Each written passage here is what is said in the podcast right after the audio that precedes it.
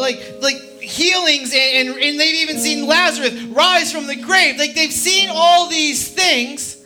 And and go back to that verse. Jesus is, is, is it's what? It's to your what for me to go, to leave? Like what are they thinking when they hear this? It's to your advantage that I'm not present with you.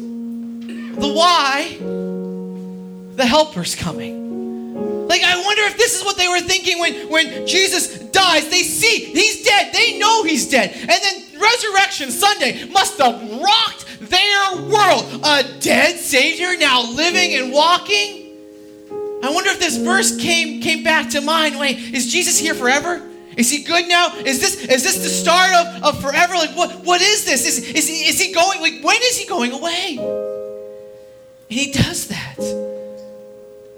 Some 40 or so days later, he's sitting there among his among his disciples. He gives them one last message. They don't even think they know in the moment that this is his last few words. Go! Don't stay in Jerusalem. Don't stay in this little countryside, but go where? To all the world. I don't know how to speak it. I don't even know what the whole world is. We don't even know if the world is flat or round. How, what do you mean the whole world? Puts him on mission. Go, tell him of all the goodness. And then he leaves.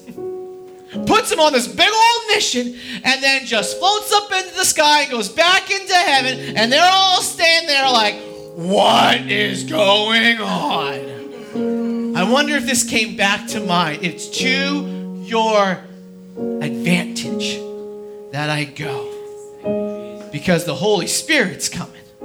And the Holy Spirit is your is your is your helper. The Holy Spirit will empower. And isn't that a leader? Isn't that where we should marvel at a leader? One that would empower you forward and not say when I die, when I go, mission over, it's all done, but one that would empower us forward. Amen. Check out this clip.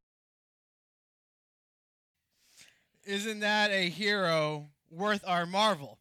One that in his dying moments give that, gives that USB drive and empowers him forward. And then as he dies, he attends a, a funeral of sorts to, to do what? to see, oh, everybody is Spider Man, everybody's empowered. They look at his life and they don't stay put. Now they all go on mission. Isn't that what a true hero worth our marvel will do?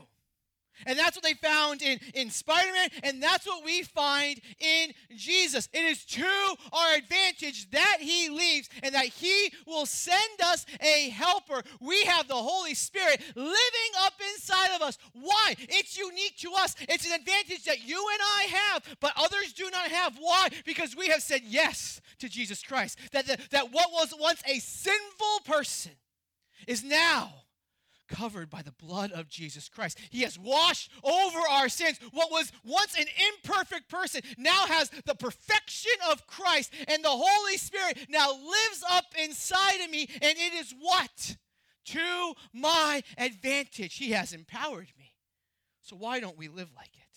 Why don't we live like it's an advantage? Why don't we live as if we are empowered? I see that in our worship. I see our worship to be empowered worship. That's one of the things I love about our church is that if you walk in here and you want to debate theology, well, guess what? We're a Baptist church. We are Baptist in our, we're not an actual Baptist church, but we're Baptist in our theology. And you're going to come in, you're going to read our doctrinal statement, and you're going to walk in expecting a Baptist church and then we're going to worship. And no one has ever said after our worship, well, man, that's a that's a Baptist church.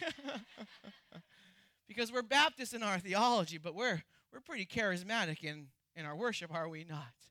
Why? Because we're men and women that have been changed by the blood of Jesus. We serve a living God, and so our worship can be not everybody has to worship lively, but if they look around, would they know that there's a living God by the way in which we sing to Him? It's one of the things, it's one of the trends in the churches. When we pray for one, when we want the community to walk through our doors and hear a message of hope, one of the things that's speaking to the unbelieving world, you know what's speaking to them? When they walk through our doors, whether they're asking it subconsciously or consciously, they're walking in and asking, do they believe it? And one of the things that's impacting the unbelieving world is when they walk into a worship center and see a whole group of men and women saying, This is real. God is alive. They see it in us as we worship. And I love that about our church. As we pray for one, are we empowered by the Holy Spirit to go after the one? Are we trying to do it in our own efforts, our own strength? Or do we see the Holy Spirit to be our advantage, our difference maker to help through the obstacles? If you're praying for one, if there's people that don't know Jesus Christ that you're trying to minister and reach out to, you can you can you can say yes to this. There are obstacles. They, you're not going to walk up to someone and be like, "Hey, let me tell you about Jesus," and they're going to be like, "Well, you know what? Great, tell me." I've been, I've been waiting for you to tell. Like that, there are obstacles. And so, do we see the Holy Spirit eh, as the advantage, as the helper, as the difference maker to this? So we're gonna we're gonna continue in this Marvel series, looking at how Jesus is the true hero, worthy of our marvel. And, and Jesus, we, we, we've looked through some of the Gospels. We looked in Isaiah and whatnot too. And Matthew, Mark, Luke, John. That's the four Gospels, the account of Jesus' life. And we're going to look at the, the book of Acts today. That's the very next book Matthew, Mark, Luke, John, then the book of Acts. It will also be on the screen. Because what did Jesus do? He gave them the Spirit. And this is how it plays out in Acts chapter 2. It says, When the day of Pentecost arrived, that simply means 50. Penta means 50, 50 days after Passover. So here's the unique thing that now there's another celebration happening in Jerusalem. Conveniently, a whole bunch of people are coming to the city because there's a big old celebration. And all were together together in one place. The timing of the Holy Spirit's arrival is strategic and intentional and suddenly. Yo, yes, they were praying. Yes, in Acts chapter 1, they're, they're, they're, they're, they're maybe fertilizing or uh, cultivating the soil, if you will, but, but all of a sudden, not like a rising slow tide, now all of a sudden, like an earthquake, a jolt, suddenly, unexpectedly of sorts, the Holy Spirit comes. There came from heaven a sound like a mighty rushing wind, and it filled the entire house where they were sitting, and divided tongues as fire. Now, you and I would read this and be like, fire, that's kind of crazy. But if you're a Jewish person that knows the scripture, you know God communicates through fire. What happened with Moses? Did, when, Mo, when God needed Moses' attention, he lights a bush on fire and the bush don't burn out. Gets Moses' attention. He speaks through a burning bush. Then they leave. When they leave Egypt, how does God communicate where they should be going uh, during the night hours?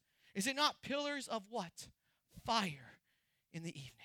So if you're a Jewish person, this is exactly how you would maybe anticipate God speaking through tongues of fire.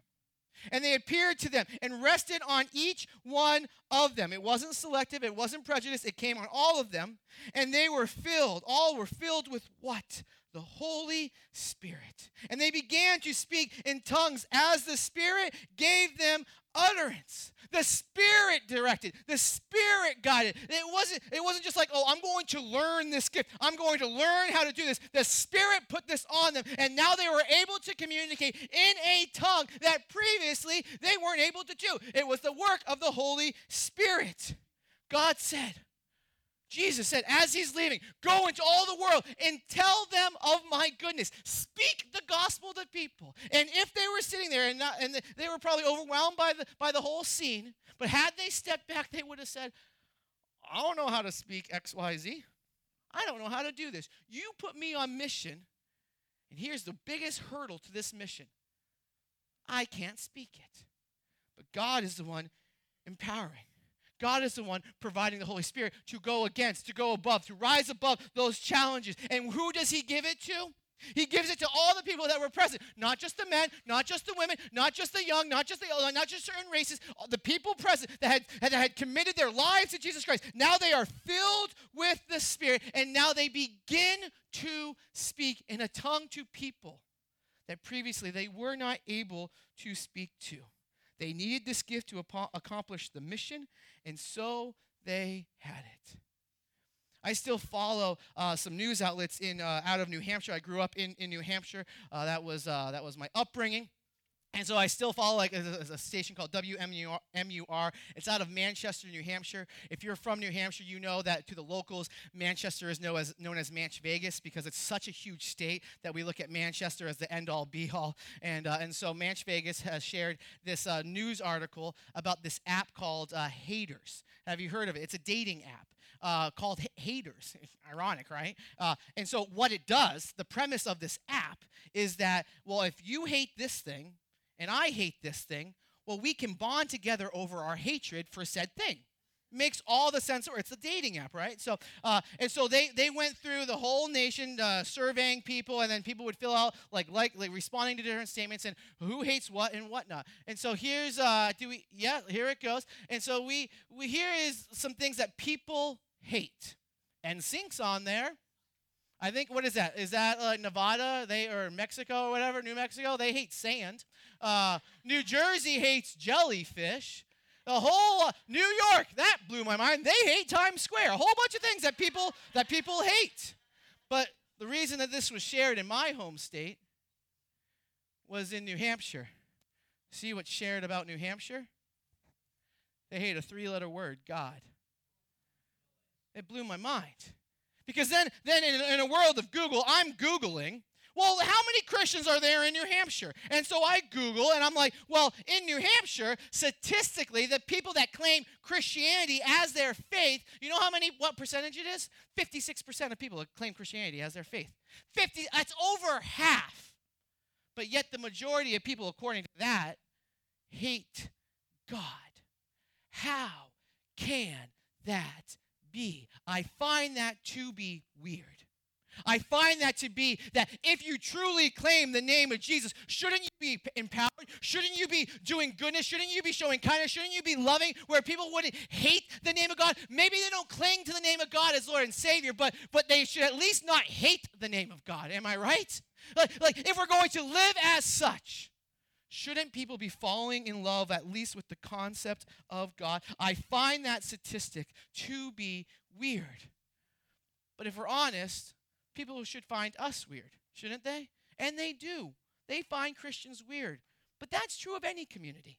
If you're an outsider of, a, of said community, you find the insiders to that community as weird. If you're not into sports, you find people into sports weird. If you're not into the gym, you find people into the gym as weird. If you're not into Marvel and you uh, talk to somebody that's in into into Marvel, guess what? You find them weird as they talk for hours and hours and hours and hours about Marvel and Endgame and this and that. Like it is weird when you're not inside of said community as an outsider of said community. So they find us weird. And guess what? At the core of our beliefs, shouldn't they find us weird? At the core of our beliefs is that the Holy Spirit, Holy God, loves you and wants to live inside of you. But he can't because of our sinful nature. So we believe in Jesus Christ. We believe that he, his blood covers over our sins and that the Holy Spirit lives inside of us. Go share that with somebody at the coffee shop. Go, hey, hey, guess what? The Holy Spirit wants to live inside of you they're going to find that so weird. And it is weird. So if they're, no matter what, if at some level they're going to find us weird, let's get relentless in our love. Let's get relentless in our kindness. Let's let, let that break down the, the walls. If they're going to find us weird, let, they, let them find our relentless nature to love them no matter what, to be weird. May they, if they're going to hate God, may it be in spite of us, not because of us. Here's, here's how the passage now, now continues. Now there, now there were dwelling in Jerusalem uh, Jews, devout men, began because of this festival, from every nation under heaven. And at the sound of the multitude came together. It's, it's the Holy Spirit. He unifies. And they were what? Bewildered because each one of them was hearing them speak in his own language, and they were amazed and astonished, saying, Are not all these who are speaking Galileans? Now, that doesn't jump out to us. Why would that confuse them? Because Galileans are known as hicks. Galileans are known as the uneducated. Galileans were the ones that they didn't get the schooling that everybody else got, so they were the dummies of society. And they're the ones speaking in other tongues, this educated type thing. And how is it that we hear each one of us in our own native tongue? And then he lists a whole bunch of areas. Some are hard to pronounce, but Parthians, Medes, um, uh, and then uh, and then Egypt, no Egypt, and the parts of Libya belonging to Syria and the visitors of Rome. Fifteen different areas that would include areas even outside of what Rome occupied. This is everywhere that they know as as Jews in that day both Jews and proselytes, Cretians and, and Arabians, uh, we hear them telling in our own tongues what was the message the mighty works of God. I am so bewildered that I walked up onto the scene, not able to communicate with anybody or, or anybody or any, anybody. But now the Holy Spirit comes down. Now I see these tongues of fire. There's a sound, and this is all so weird. But what's really weird is now I can understand people. And now I can understand what are they talking about? The mighty works of God. Isn't that the, mi- the mission that Jesus left us with? Go and tell the world. Go and share the gospel. And so here is the mission that the Holy Spirit comes upon them to do, and they're doing it right from the get-go. You have an you have a language barrier. Well, I am going to remove that so you can declare my name. You are now my empowered witnesses. Graham mentioned uh, captivating environments in, in the announcements. That's one of the things I love about our church. We do care about a captivating environment. But guess what? It's not. It's never to build up our name, it's never to build up my name or the church's name. Guess what is at the center of a captivating environment? Jesus Christ. He takes center stage.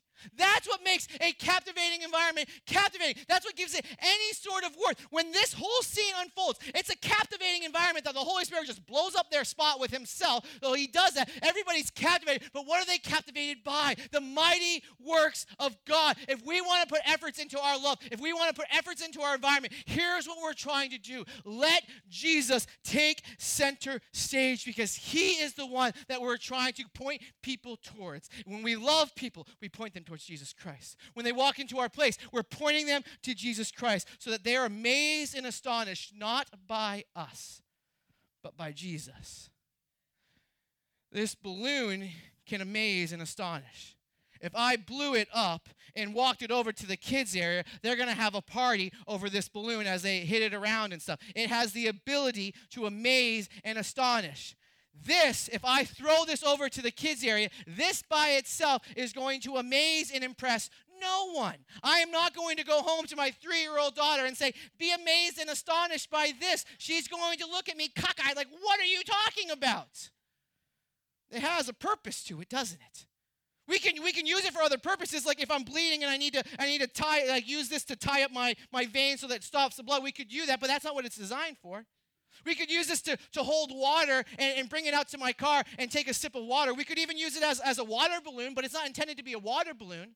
It's intended for one main purpose to, to astonish and awe people. It's intended for an outside source to blow into it. And it's the outside source that gives amazement and awe as it utilizes the vessel. That is what we are do- whoop, that's what we are doing as Christians. We are a vessel. The Holy Spirit lives up inside of us, and because he lives up inside of us, now the Holy Spirit through us wows and impresses and astonishes people. All people. The, the, the Galileans did it. They, they were the uneducated type. God used them breaking down the stereotype that, well, I'm just, I'm just a Galilean. Or I'm just this, that, the other thing. I'm just, I'm just an uneducated person. No, whatever this culture wants to define you as, no, that is not who you are. You are somebody filled by the Holy Spirit. Somebody, somebody posted on our on our social media this week. They, they posted about a God loves you and so do we act that was done by a high schooler. A high schooler that did not say, I'm just a high schooler. That did not say, well, Jason has given us this mission to reach 100,000 people in our community with a God loves you card, an act of kindness. This person, this high schooler, did not say, I'm just a high schooler. I can't do this. Instead, they went to a park and they tied a God loves you card to a rose or a carnation. I don't know. It's, it's a flower. They tied it to a flower and went to the park and started handing it out to people with that simple message God loves you, and so do we. And from this, this person posted this saying, Thank you, Wellspring Church. Uh, it sounds weird, but you guys saved me. No, we didn't save you. No, we pointed you to Jesus, and Jesus saved you. And now they're here actively in our church. Why? Because in the park, somebody went on mission and did not look at themselves as just, just a high schooler. So you walked in here thinking, I'm just a waitress. I'm just a construction worker. I, am just a school teacher. I'm just a lunch lady. I'm, I'm just a stay at home mom. I'm just this. I'm just that. I'm just, you fill in the blank. You know what the problem is every time we say, I'm just a social worker? Every time I say, I'm just a hairdresser, every time we say that, what is your job at that point? Your job is just a job. That's not what God has called you to, just a job. He might not be calling you to be the next Steven Furtick. He might not be calling you to be the next Billy Graham. He might not be calling you to be the next Lysa TerKeurst. But he has called you as the child of God. That is, your, I am just a child of God, and that changes everything. And I have a mission to the world. And so I don't go into my job tomorrow saying, I'm just XYZ. I go into my job tomorrow saying, every step I take is my mission field. Every step I take, God has called me to to do what? To declare the name of Jesus, and the Holy Spirit empowers me to do so. So let's go into work tomorrow, being empowered by the Spirit to make a difference for Jesus Christ, pointing people to Jesus. And here's how the scene now plays out. And all were amazed and perplexed, saying to one another, What does this mean? The first version of pointing them to a website that says www.thewhy.one. They're asking why. But others, not all of them, others mockingly said, They are filled with new wine. They must be drunk. You ever had somebody tell you, like, oh man, you're so happy, you must be drunk? It happens all the time. be filled with the Spirit. Oh, they must be drunk. So you have some people that look at this scene. they have all seen something supernatural. They've all seen something awesome. And some of them look at them and say, Well, I want to know more. I want to investigate. I want to hear more about what is going on. They're inquisitive in all the right ways. But others see the supernatural, and what do they do? They, they're uncomfortable with it. They don't want to know about it. And so, oh, they must be drunk and they want to go on their merry way, not digging into more. And so, we have to embrace that when we live through the Spirit, guess what's going to happen? Rejection is still possible. Last week, I showed acts of kindness to six of my ones. I had six, oh, I showed more than that, but, but I had six of them say, I'm going to come to church. It was glorious. I'm like, oh, great. They're going to hear the gospel message. They're going, oh, God, please, like, let them come and let them say yes to a relationship with Jesus. I had six of them commit to coming. And then Sunday was over. And when I went home, how many of them came to church that day? Two. Two. Two of them came. Mathematically, what does that what does that mean? That means 33% of them came to church. In school, I'm a failure. But I don't want that perspective. Because if I take that perspective, that means that it's my doing. That means it's my effort. But when it's a work of the Holy Spirit, I'm going to look at this like baseball numbers. Because in baseball, if you hit 33% of the pitches that come your way, guess what that puts you in? The Hall of Fame. So I'm going to take 33% and celebrate Jesus and what Jesus will do. No matter my effort, it's not my job. It's not my job to change people. My job is to show people Jesus.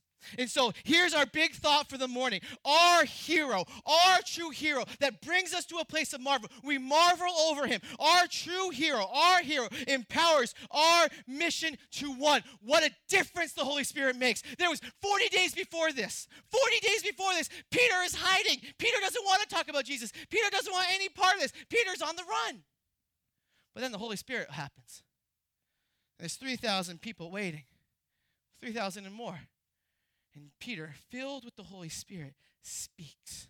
And 3,000 people come to know Jesus as Lord and Savior. Why? Because Peter's a changed man. He has the Holy Spirit. So don't punk out.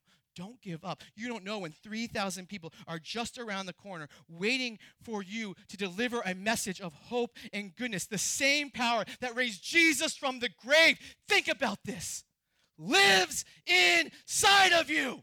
And you think the Christian life is boring?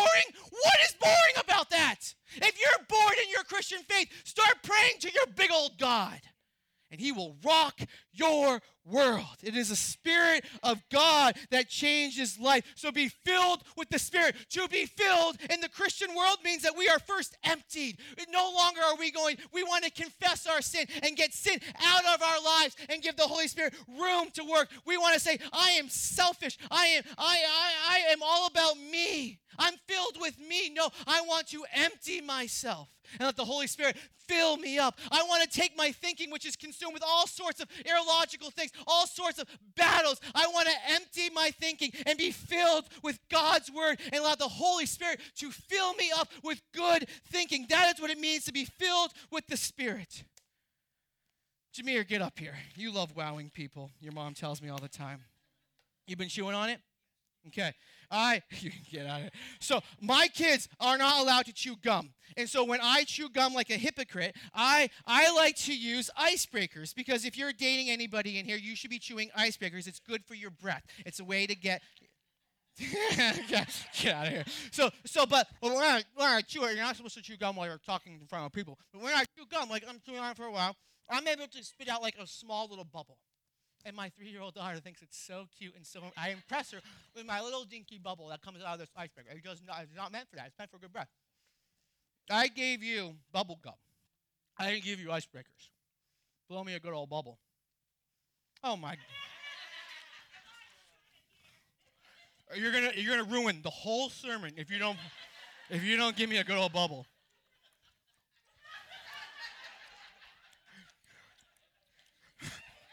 You're, you are killing it. Give me a bubble.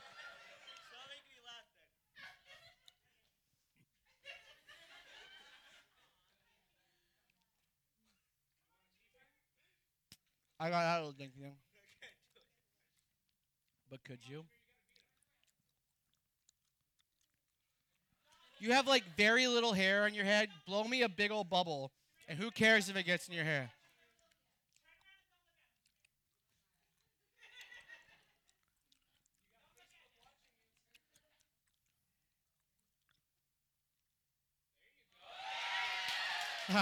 Go have, go have a seat. Oh, and hey, hey, Jameer.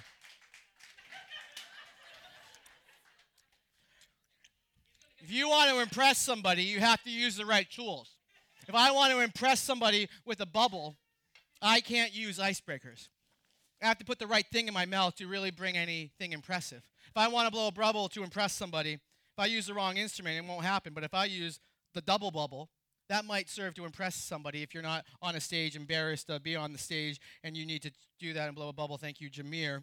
And uh, we are incapable of doing that on our own. We need the source, the Holy Spirit. And so, my challenge to us today is that you would identify a challenge that you're having with your one. You're praying for one. You see a challenge. You're not, why aren't they turning to Jesus?